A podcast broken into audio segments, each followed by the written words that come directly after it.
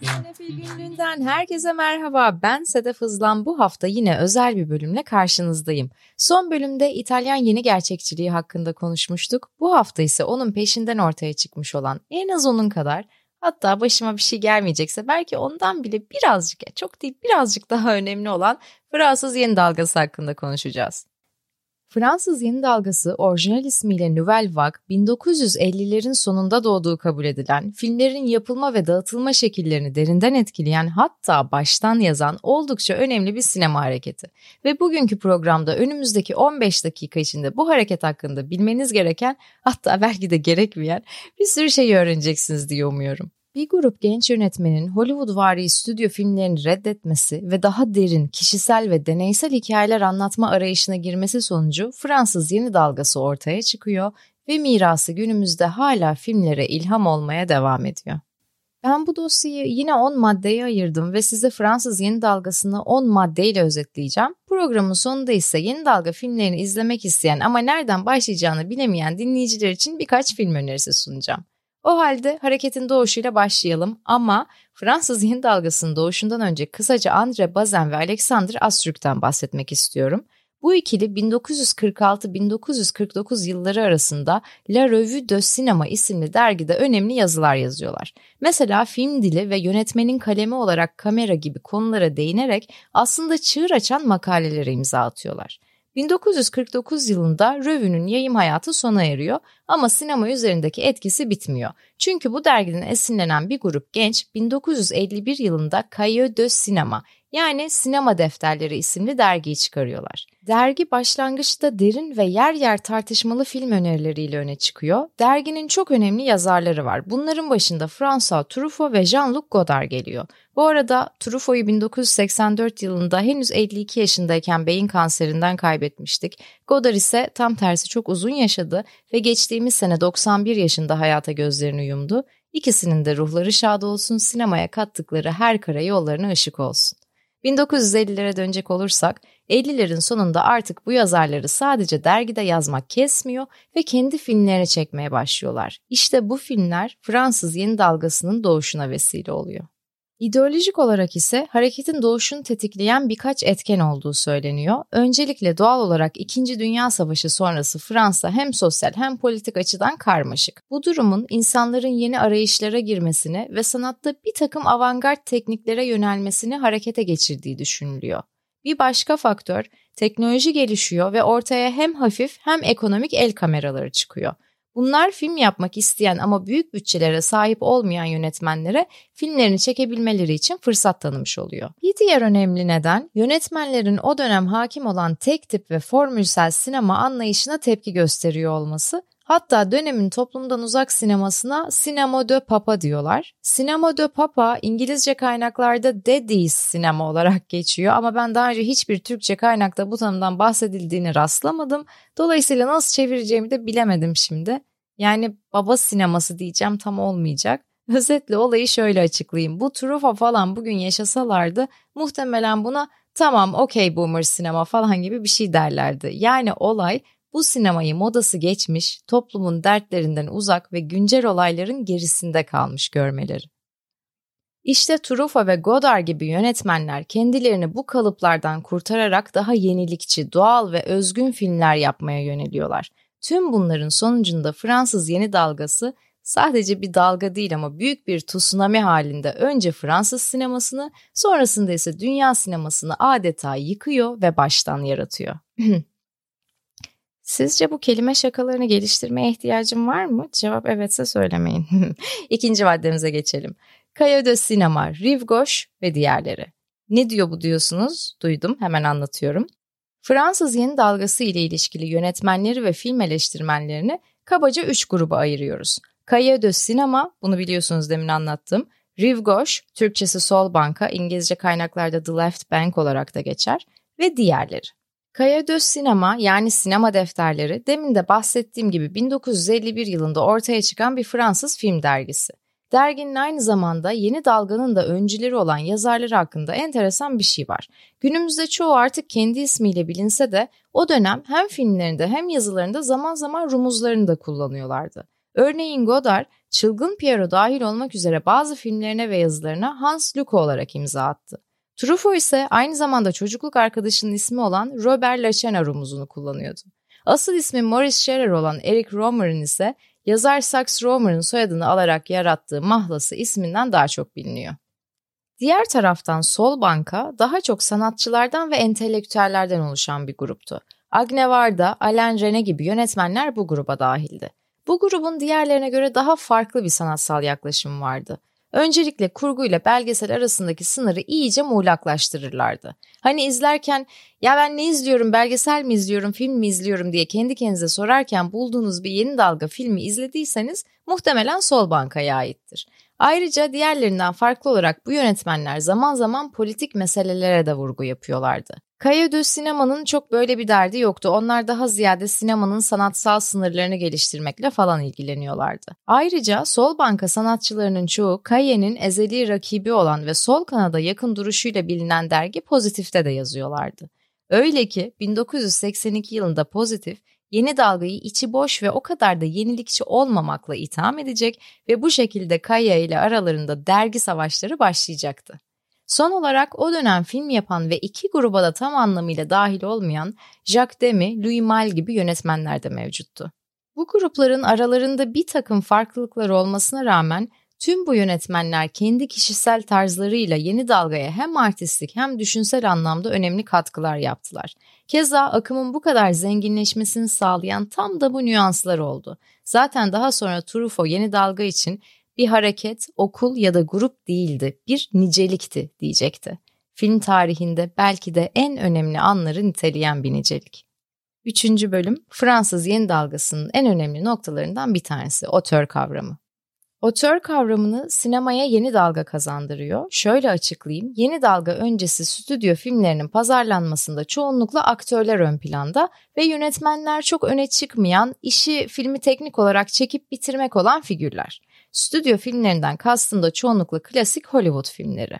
Ki Hollywood'da star sisteminin ne kadar önemli olduğunu zaten biliyoruz. Ancak 1954 yılının yılbaşı günü henüz 22 yaşında olan François Truffaut'un Cahiers Sinema'da yazdığı Une certaine tendance du cinéma français. Fransız sinemasının belirli bir eğilimi makalesinden sonra bu durum değişiyor. Çünkü yeni dalga temsilcilerine göre yönetmen sanatsal kontrolü ele alması gereken yaratıcı bir otorite konumuna dönüşmeli. Bu şekilde geleneksel sinema diline adeta savaş açan Truffaut daha da ileri giderek sinemadaki geleneksel kalite anlayışı ve otör sinemasının birlikte barış içinde var olabileceğine inanmıyorum diyecekti. Otör kuramına göre yönetmen filmin birincil yaratıcısı ve kendi karakteristik stilini çalışmasının tümüne yansıtmalı. Bu durum önceden formüle dayalı çekilen filmlerin yerine yeni dalga yönetmenlerinin filmlerine kişisel bir vizyon ve özgün bir sanatsal duruş katmalarını sağladı. Yönetmene otör olarak verilen bu rol, bu arada otör aynı zamanda Fransızca'da yazar demek yani yönetmen filmin birincil yazarı konumunda oluyor, filmlerin yapım ve anlaşılma biçimlerini tamamen değiştirdi. Yönetmenlerin sadece ticari film yapan zanaatkarlar yerine sanatçılar olarak benimsenmelerine vesile oldu. Hatta sinemayı yedinci sanat olarak konumlandırdı. Öte yandan bu durum filmlerin tanıtımında ve dağıtımında yönetmenlerin kişisel vizyonlarını da öne çıkaran bir pazarlama stratejisinin gelişmesini sağladı. Günümüzde hala bunun etkilerini birçok yönetmende görmek mümkün. Eğer bir filmin kısa bir bölümünü görüp hangi yönetmene ait olduğunu hemen anlıyorsanız bu filmin bir otör yönetmen tarafından çekilmiş olması kuvvetle muhtemel. Örneğin bir Wes Anderson filminde dinamik komedi öğeleri, simetrik kompozisyonlar, tutarlı renk paleti ve karakteristik sanat yönetimi hemen gözünüze çarpar. Veya bir Denis Villeneuve filminde kimlik, hafıza gibi kavramların işlendiği karanlık bir atmosfer ve görsel açıdan çarpıcı bir sinematografi görmek çok olasıdır. Dördüncü maddemiz deneysellik ve stil. Fransız yeni dalgası hakkında bilinmesi gereken bir diğer nokta ise sinema alanındaki yeni gelişmeleri benimsemesi ve bu konudaki sınırları sürekli zorlaması. Yeni dalga yönetmenleri el kameraları, doğal ışığın kullanımı, jump cut, doğrusal olmayan hikaye anlatımı gibi birçok yeni teknikle sinema dilini cesur bir şekilde genişlettiler. Hemen jump cut'ı da özetleyeyim. Bazı Türkçe kaynaklarda sıçramalı kesme dendiğini de gördüm. Bir çekimin orta bölümü siliniyor ve çekimin başlangıç ve sonu birleştirilmiş oluyor. Veya iki plan arasında bir kesme oluyor ancak kamera açısı 30 dereceden fazla değişmiyor. Bu durumda hareket eden bir nesne yeni konuma atlamış gibi görünüyor çünkü arada ne yaptığını görmemiş oluyorsunuz. Ve böylece bu teknik zamanda devamlılığı bozuyor. Bu nedenle seyirci üzerinde şok edici bir etki bırakıyor. Örneğin Truffaut'un Jules ve Jim filminde dış sesin kullanımı, flashbackler ve alışılmadık kurgu teknikleri film izleyicisi üzerinde hem rahatsız edici hem de ilgi çekici bir etki bırakıyor. Benzer şekilde Alain René'nin Hiroşima Sevgilim filmini zamansal ve mekansal olarak alt üst eden jump cutlar ve doğrusal olmayan kurgu filme hem yenilikçi hem de güçlü bir özgün tarz getiriyor. Yeni dalga yönetmenlerinin yeni teknikleri keşfetme ve sinemanın sınırlarını zorlama fikirleri yeni bir sinematik özgürlük ve deneysellik düşüncesinin ortaya çıkmasını sağlıyor. Zira artık yönetmenler yeni fikirler denemeleri, basma kalıp sinema kavramlarını sorgulamaları ve risk almaları konusunda cesaretleniyorlar. Bir diğer önemli madde cinsiyet rolleri ve kadın. Fransız yeni dalgası sinemada o döneme kadar görülen geleneksel cinsiyet rollerine ve kadın temsillerine meydan okuma şekliyle de tarih yazıyor. Şöyle açıklayayım. Birçok yeni dalga filmi güçlü ve derinlikli kadın karakterlerini anlatılarının merkezine aldılar. Bu da sinemada daha önce alışık olmadığımız bağımsız kadın temsilleri görmemizi sağladı. Örneğin Godard'ın Serseri Aşıklar filminde Jean Söber tarafından oynanan kadın başrol, erkeklerle olan ilişkileriyle basitçe tanımlanamayacak olan bağımsız ve özgür ruhlu bir karakter. Aynı şekilde Varda'nın 5'ten 7'ye Cleo filmi de anlatısını kendi kimliği ve özgürlüğünü ön planda tutan bir kadın başrol üzerine kuruyor.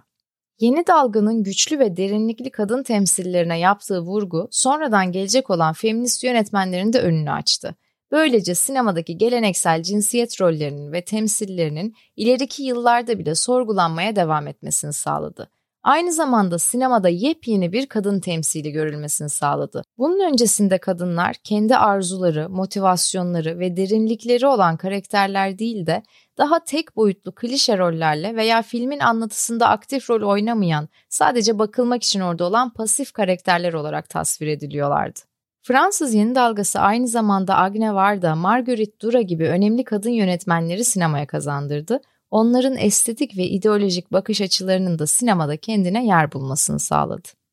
Altıncı madde benim yeni dalganın en çok sevdiğim yönlerinden biri olan müzik. Müzik kullanımı Fransız yeni dalgasının alameti farikalarından biriydi. Godard ve Truffaut başta olmak üzere hareketin birçok temsilcisi müzikle çok ilgiliydi ve filmlerinde bazı duyguları yaratmak için sıklıkla müziğe başvurdular. Müzik kullanımını yeni dalga filmlerine özel kılan durumsa Elvis Presley, The Beatles, Miles Davis gibi popüler sanatçıların şarkılarını filmlerde kullanmaları oldu.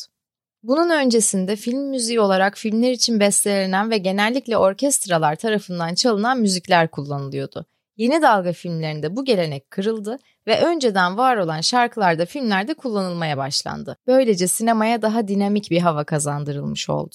Elbette filmlerde müziğin bu şekilde kullanımının günümüzde hala ne kadar yaygın olduğundan bahsetmeme gerek yok. Ancak yeri gelmişken Fransız yeni dalgasının müzik sektörü üzerindeki etkilerine de kısaca değinebilirim. Etkisi edebiyat, moda gibi birçok alanda sinemanın dışına taşan yeni dalganın ileriki zamanların müzik sektörüne de ilham olduğu biliniyor. Örneğin 1960'larda kurulan rock grubu Velvet Underground'un kurucusu Lou Reed, Godard'ın büyük bir hayranıydı ve sık sık şarkılarında yeni dalganın deneysel ve avantgard tarafından ilham aldığını dile getirdi. Yedinci madde bütçe. Yeni dalga filmleri genellikle Hollywood filmlerinin tersine büyük stüdyolar yerine bağımsız yapımcılar tarafından fonlanıyordu.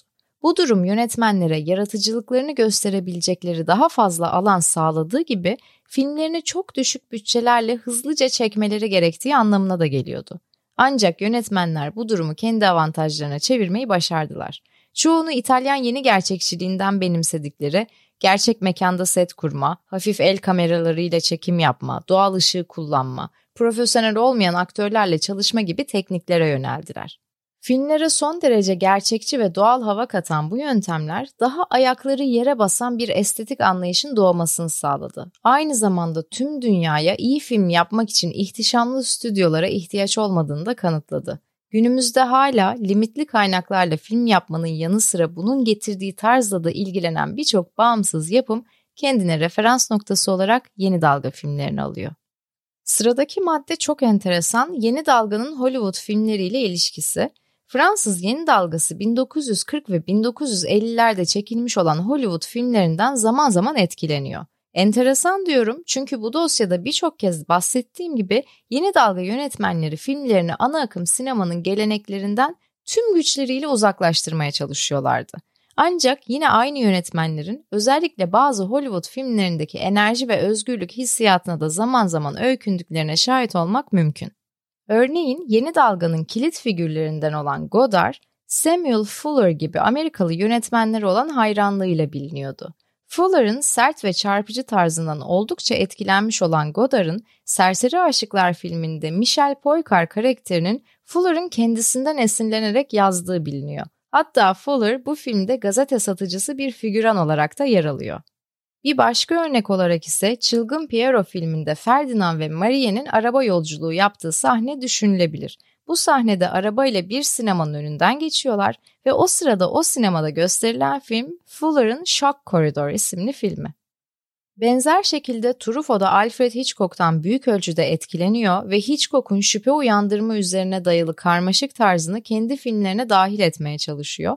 Hatta 1966 yılında Hitchcock Truffaut isimli bir kitap yayımlayacak ve Hitchcock'un sadece bir ana akım sinema yönetmeni olmadığını, çok önemli bir sanatçı olduğunu belirtecek. Bu konuyla alakalı bir diğer ilginç nokta ise yeni dalga filmlerinin dönemin Hollywood yapımı B filmlerinden de oldukça etkilenmiş olması Kısaca B filmlerini özetleyeyim. Hollywood'un altın çağ döneminde sinemayı daha çekici kılmak ve daha fazla bilet satmak için salonlarda iki film birden gösteriliyordu. Bu filmlerden ikincisi çok daha düşük bütçeli ve ana filmlere göre nispeten kalitesiz bulunan B filmi veya ikinci film adı verilen yapımlardı. İşte bu B filmlerinin hayranı olan yeni dalga temsilcilerinin çoğu bu filmlerin ruhunu ve doğallığını kendi filmlerinde de yansıtmayı hedeflediler. Aslında Fransız yeni dalgası ve Amerikan sineması arasındaki bu ilişki yeni dalga yönetmenlerinin kar odaklı ana akım sinemaya karşı muhalif duruşları göz önünde bulundurulduğunda kulağa oldukça şaşırtıcı geliyor. Ancak yine de bu durum hareketin derinlikli ve çok yönlü doğasını bir kez daha gözler önüne seriyor ve yeni dalganın çeşitli sinema geleneklerinden hem esinlendiğinin hem de onlara yeni anlamlar kazandırdığının altını çiziyor. Dokuzuncu madde İtalyan yeni gerçekçiliği ile ilişkisi. İtalyan yeni gerçekçiliği ve Fransız yeni dalgası, İkinci Dünya Savaşı sonrası arka arkaya ortaya çıkan ve dünya sinemasını derinden etkileyen iki akım. Aralarında benzerlikler olduğu kadar farklılıklar da çok, bu nedenle ikisinin birbirine karıştırılmaması gerekiyor. İtalyan yeni gerçekçiliği 1940'ların sonunda ortaya çıkan ve sosyal meselelere odaklanan, profesyonel olmayan oyuncuların kullanıldığı ve gerçek mekanlarda çekilen filmlerden oluşuyordu.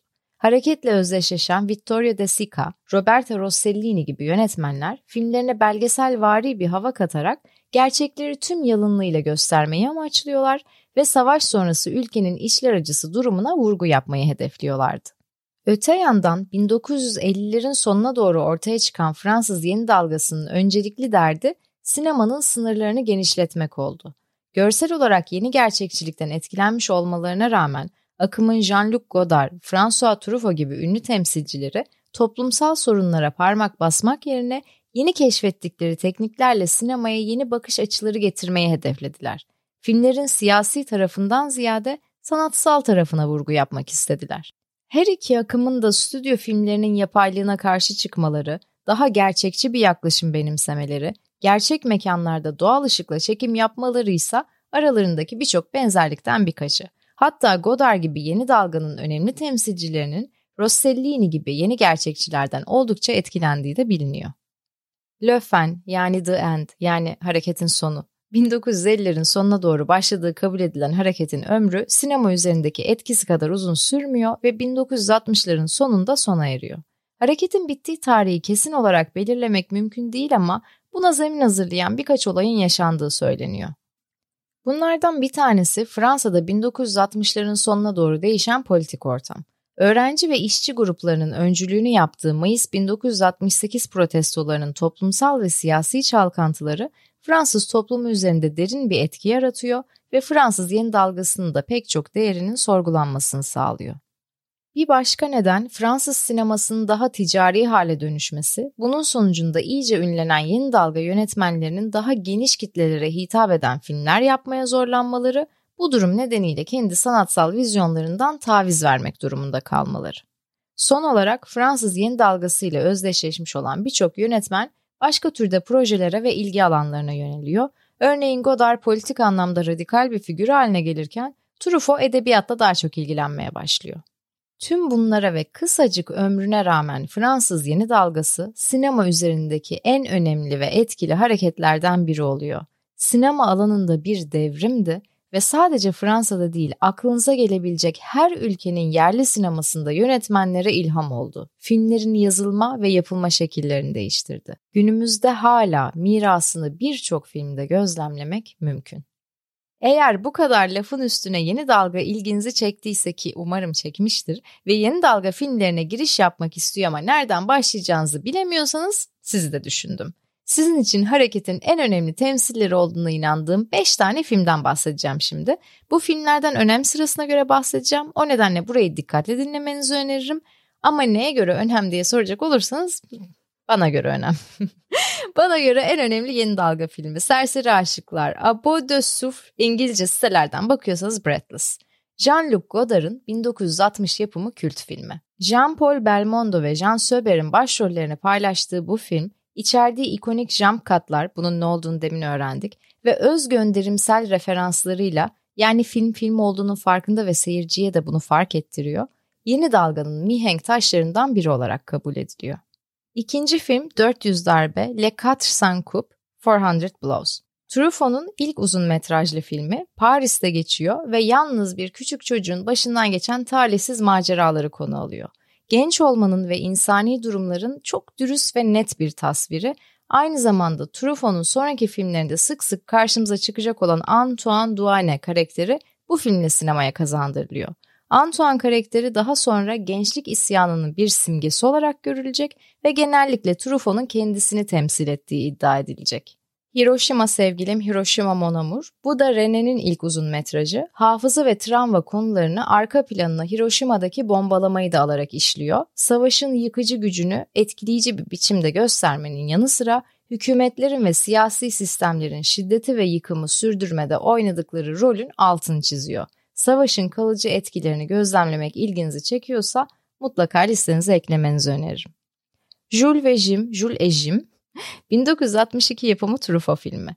Buruk bir aşk üçgeni üzerinden dönemin Fransa toplumunun değişen geleneklerini tartışıyor. Yeni dalganın teknik olarak filmlere getirdikleri yeniliklerden çok bahsettim. Elbette bu da bir istisna değil.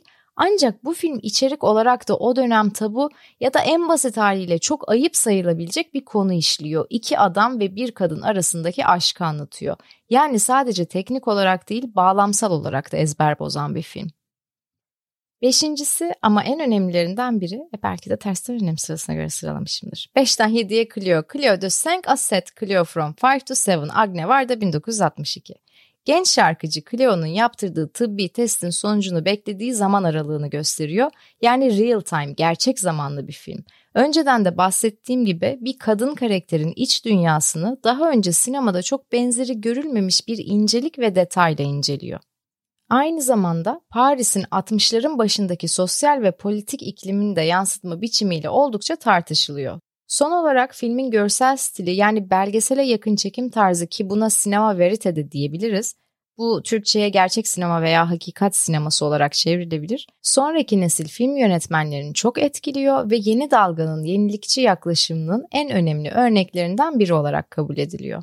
Bugün programı bu önemli yönetmenin bu önemli filmiyle bitiriyorum. Umarım Fransız yeni dalgası ilginizi çekmiştir ve umarım bu filmlerden en az bir tanesini izlersiniz. Sosyal medya hesaplarım podcast açıklamasında mevcut. Eğer hakkında bilgi sahibi olmak istediğiniz başka filmler veya sinema akımları varsa lütfen bana yazın. Sinefil günlüğünde Sedef Hızlan'ı dinlediğiniz çok teşekkürler. Haftaya yeni bölümü dinlemeyi unutmayın. Sinemalarda görüşürüz.